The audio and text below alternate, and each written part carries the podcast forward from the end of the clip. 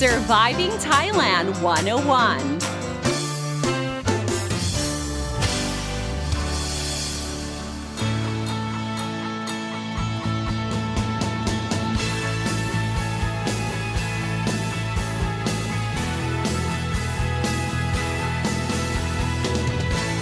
Guys, thank you so much for tuning in to Surviving Thailand 101. I'm your host, Fai Donsini, here to break down helpful tips and advice so travelers and expats can have a fantastic time here in Thailand and avoid common cultural faux pas.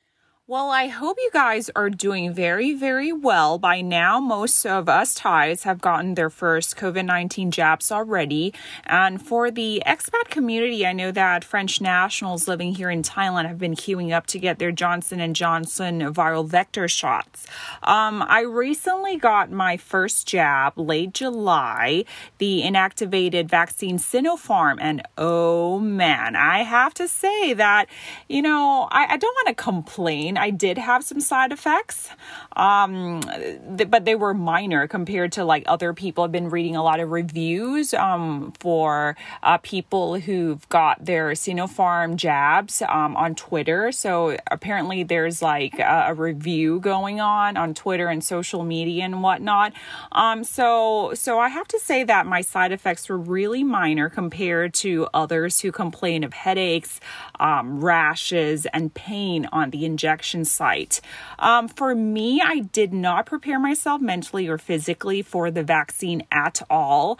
I mean, it's it's you know hard when you're also looking after a baby as well. I mean i didn't get enough sleep even though um, medical experts were saying like okay you need plenty of rest you need to drink lots and lots of water. But you know who does that when when you have like a kid to look after to to care for right? But um i do drink plenty of water. Um so so that's i think that's a good start right? Um so so on that day um on on my vaccination day i did not have time to get any breakfast because you know i was preparing um some stuff for the baby you know for her to stay home with the helper. Um so my husband and i um by the time we got to the site we um were almost late but i mean we just got there in time um so we just showed our ids and whatnot you know um for the staff. And finally, it was um, my turn, and I was, you know, tinkering with the camera on my phone on one hand just to, you know, video record it just for the history books. And, you know, bam, it was just done. Um, honestly, I did not feel a thing. So thank you, nurse what an expert. Um, you know, compared to my influenza shot that I had and rubella shot, I mean, this was like totally different. I could not, um, feel a thing at all. Um, I was more conscious of my influenza uh, influenza shot. Um, but anyway, so um, we were um, guided to an area where we had to like you know stay um, for 30 minutes for monitoring for any adverse side effects. Um, I did feel a bit nauseous um, and really exhausted. But the thing is, you know, it's really hard to tell because, you know, I don't know if it was from the vaccines or um, it's the case of the peptic ulcer. Um, when I don't have breakfast on time or if I skip meals or don't have any meals on time, then, you know, I do get the case of like nausea just because um, my peptic ulcer would erupt. So I, I don't know if it's because of the vaccine that triggers it or because of its uh, because of the vaccine or because it's just the case of my peptic ulcer. So it was really hard to tell. Um, for the exhaustion, obviously, I did not get any sleep, and you know, and it it has been that way ever since the baby was born. So hard to tell. Um, so so I, you know, just to be on the safe side, I went to the nurse on site um, to get my blood pressure monitor, and it was fine. And I did tell the nurse that I did not have any breakfast. I did not um, I did not get enough sleep, you know, and and yeah, and and the nurse was like, yeah, that must be it, you know, and and by the way, you're good to go. Everything, um, vital signs and whatnot are in check. It's normal. But it wasn't until I got home that I felt super duper sleepy and super duper hungry. Um, the hunger part, it was easily taken care of, but the sleepy part, man, I could not keep my eyes open. I mean, I was really, really drowsy. So um, I took a nap, which rarely happens, even though, you know, as a parent, you know, with a newborn, um, five six months ago you know that that really rarely happens um uh, but um, yeah, I was this time. I was just like, wow, my eyelids are kind of. It felt like they were drooping. I just had to like hit the pillows ASAP. So I did take a nap, um, only for like 30 minutes, you know, but it felt longer than that. Anyways, um, so yeah, but for the next two days, I just felt like I was like eating more, um, more junk food, more rice, um, um, a second servings, you know, and it was kind of unusual for me. And again, you know, hard to tell because I might have used um, more calories from breastfeeding, but I don't know. It's it's just like a muddle. It's really hard to tell. Um, but I did notice that I had a slight rash on the injection site, and that lasted like an hour um, for two days. So I, I just like um, use some non-steroid um, allergy topical gel okay? And i used that on the injection site and you know that took care of it you know really fast. And and um, i was lucky that i did not have any muscle pain or like pain on the injection site at, at all. So um, that i really appreciate because i needed to use my arms to carry the baby right? Um so relatively i think it, it's a positive experience um, compared to those I've read. Um, who received their first AstraZeneca shots, especially those under the age of 60. You know, I've been reading reviews, people have been telling me about chills, high temperature, fever, exhaustion. I mean, wow. Um, I mean, mad respect for you guys. I don't think I could have, you know, gone through that. You know, I, I mean, it's it's quite intense. Um, so yeah, as of um, what we have or the vaccines that we have in Thailand as of, of now currently, um, we've expanded the roster of vaccines a little bit. I mean, we had our first mRNA Pfizer vaccine, uh, the first 1 million doses as a gift from the US. Uh, thank you so much. Um, and of course, there is no denying that mRNA vaccines have been proven, okay, to be effective against the new variants of COVID 19, especially um, Delta, which is, you know, ripping through countries really, really fast. Um, so, as far as like mRNA vaccines are concerned, um, we are, of course, importing uh, vaccines from Pfizer and Moderna.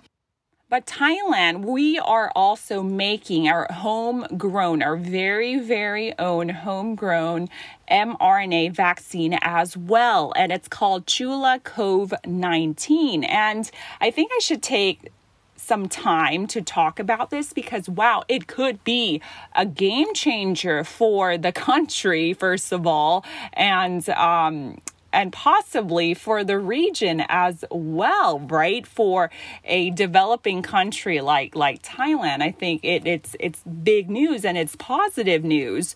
Um, so the Chula COVID nineteen vaccine has entered the early stages of human trials in healthy adults. Um, at this time that po- that this episode of this podcast was recorded. Um, now, this is highly anticipated, obviously, and it's developed by Chula Longkorn Vaccine Research Center from Chulalongkorn University. Now, Chula COVID 19 was designed and developed by a team of Thai researchers who are collaborating with Pennsylvania University's Professor Drew Weissman, who was a renowned physician scientist um, for discovering the technology used in the production of this vaccine. Now, this vaccine has been tested, okay, in, in monkeys and mice, and it was found to prevent the virus from entering the bloodstream. And it has also proven to boost immunity significantly as well.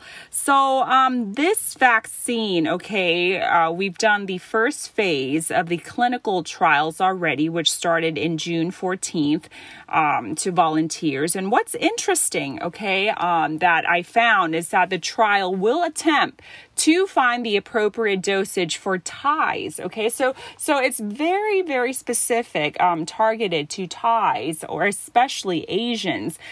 So the research center is basically trying to figure out how much, okay, to give to volunteers, okay, whether it should be 10, 25, or 50 micrograms, okay, as a safe level, um, while also boosting the immunity level of these volunteers. So um, at present, if you look at uh, Moderna's dosage is 100 micrograms, while Pfizer is 30 micrograms, right?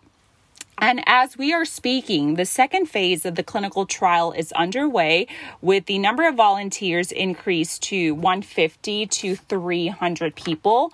Um, and according to Professor Kiet Rak Rung Tam, who heads the Chulalongkorn Vaccine Research Center, he said that if Chula 19 can achieve higher levels of immunity, higher than the international benchmark of 80 international units, then this means that it has met the requirements of vaccine efficacy, which also means that the homegrown mRNA vaccine can skip the third clinical trial.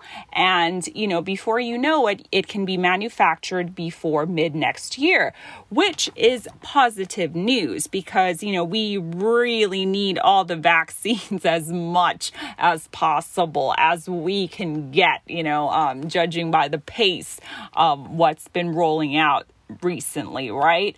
So, I mean, we we really need the mRNA uh, vaccine um, in particular. And what makes this mRNA vaccine different, okay, from the likes of Moderna and Pfizer is that it is easier to store. So you can store it in the refrigerator temperature for up to three months or 25 degrees Celsius for two weeks. So that's also another um, pro of um, this Chula COVID 19 uh, vaccine. And, you know, I guess it's safe to say that nobody has actually took notice of Chula Vaccine Research Center, uh, you know, even before this pandemic, even me, you know, as a Chula University alumni, I'm, I'm very, very oblivious to it. And it wasn't until the outbreak of COVID 19 that, you know, Chula Vaccine Research Center announced its homegrown mRNA vaccine. And, you know, it, it that's when, you know, people actually took notice and actually was interested in, in knowing more, especially when mRNA vaccines is now in the forefront of, you know, trying to combat the different variants of COVID 19. And if successful, you know, it can be a game changer in our vaccination rollout, right? Um, we, because, you know, we can, you know, also rely on this mRNA vaccine as well as AstraZeneca. So it's all like a, a positive thing. Um, so Professor Dr. Kiat, okay, also um, gave an interview to Nature Briefing newsletter newsletter okay just um this past may about the research center's goal. So he was very motivated by the h1n1 influenza pandemic that hit um, around 2009 2010 um, the vaccine center actually wanted to develop their own vaccine so that thailand didn't have to wait for imported ones. And even though they were very aware okay that you know it they might be really late to the covid-19 mrna vaccine party but you know, they still had the chance, okay, to fill the gap with their second and third generation vaccines that will help fight against against um, emerging uh, variants, right? And its goal is not to only supply domestically, but also to provide Thailand's neighboring countries as well at an affordable price, right? So I think that is really, really good. Um, and the interview also mentioned about the shift to mRNA technology as well um, in 2017, uh, the pioneer of mRNA technology, Dr. Drew Weissman at the University of Pennsylvania, actually came uh, to the university uh, to speak at an annual forum. And that's when they started to collaborate with him on the mRNA vaccines for allergies. So after the COVID 19 pandemic, they began to shift towards designing a vaccine for COVID 19 instead. And of course, right, we all know that the benefit of um, mRNA vaccine is that they are quicker to produce and they can also be manufactured in large scales, which will reduce their cost in the long run. And because these vaccines, they use pieces of genetic material, which is the mRNA that tells cells to, you know, make specific viral proteins, you know, they don't have to like wait for other variants to emerge to enter Thailand in order to make the vaccine. So I guess that's like, like, um, the positive, um, the good thing about um, mRNA technology. So, yeah, fingers crossed that everything will go well, everything will smooth sail. I mean, we really, really need positive news right here. And I am very confident that this homegrown mRNA vaccine will be something that um, Thai people can be very, very proud of. All right.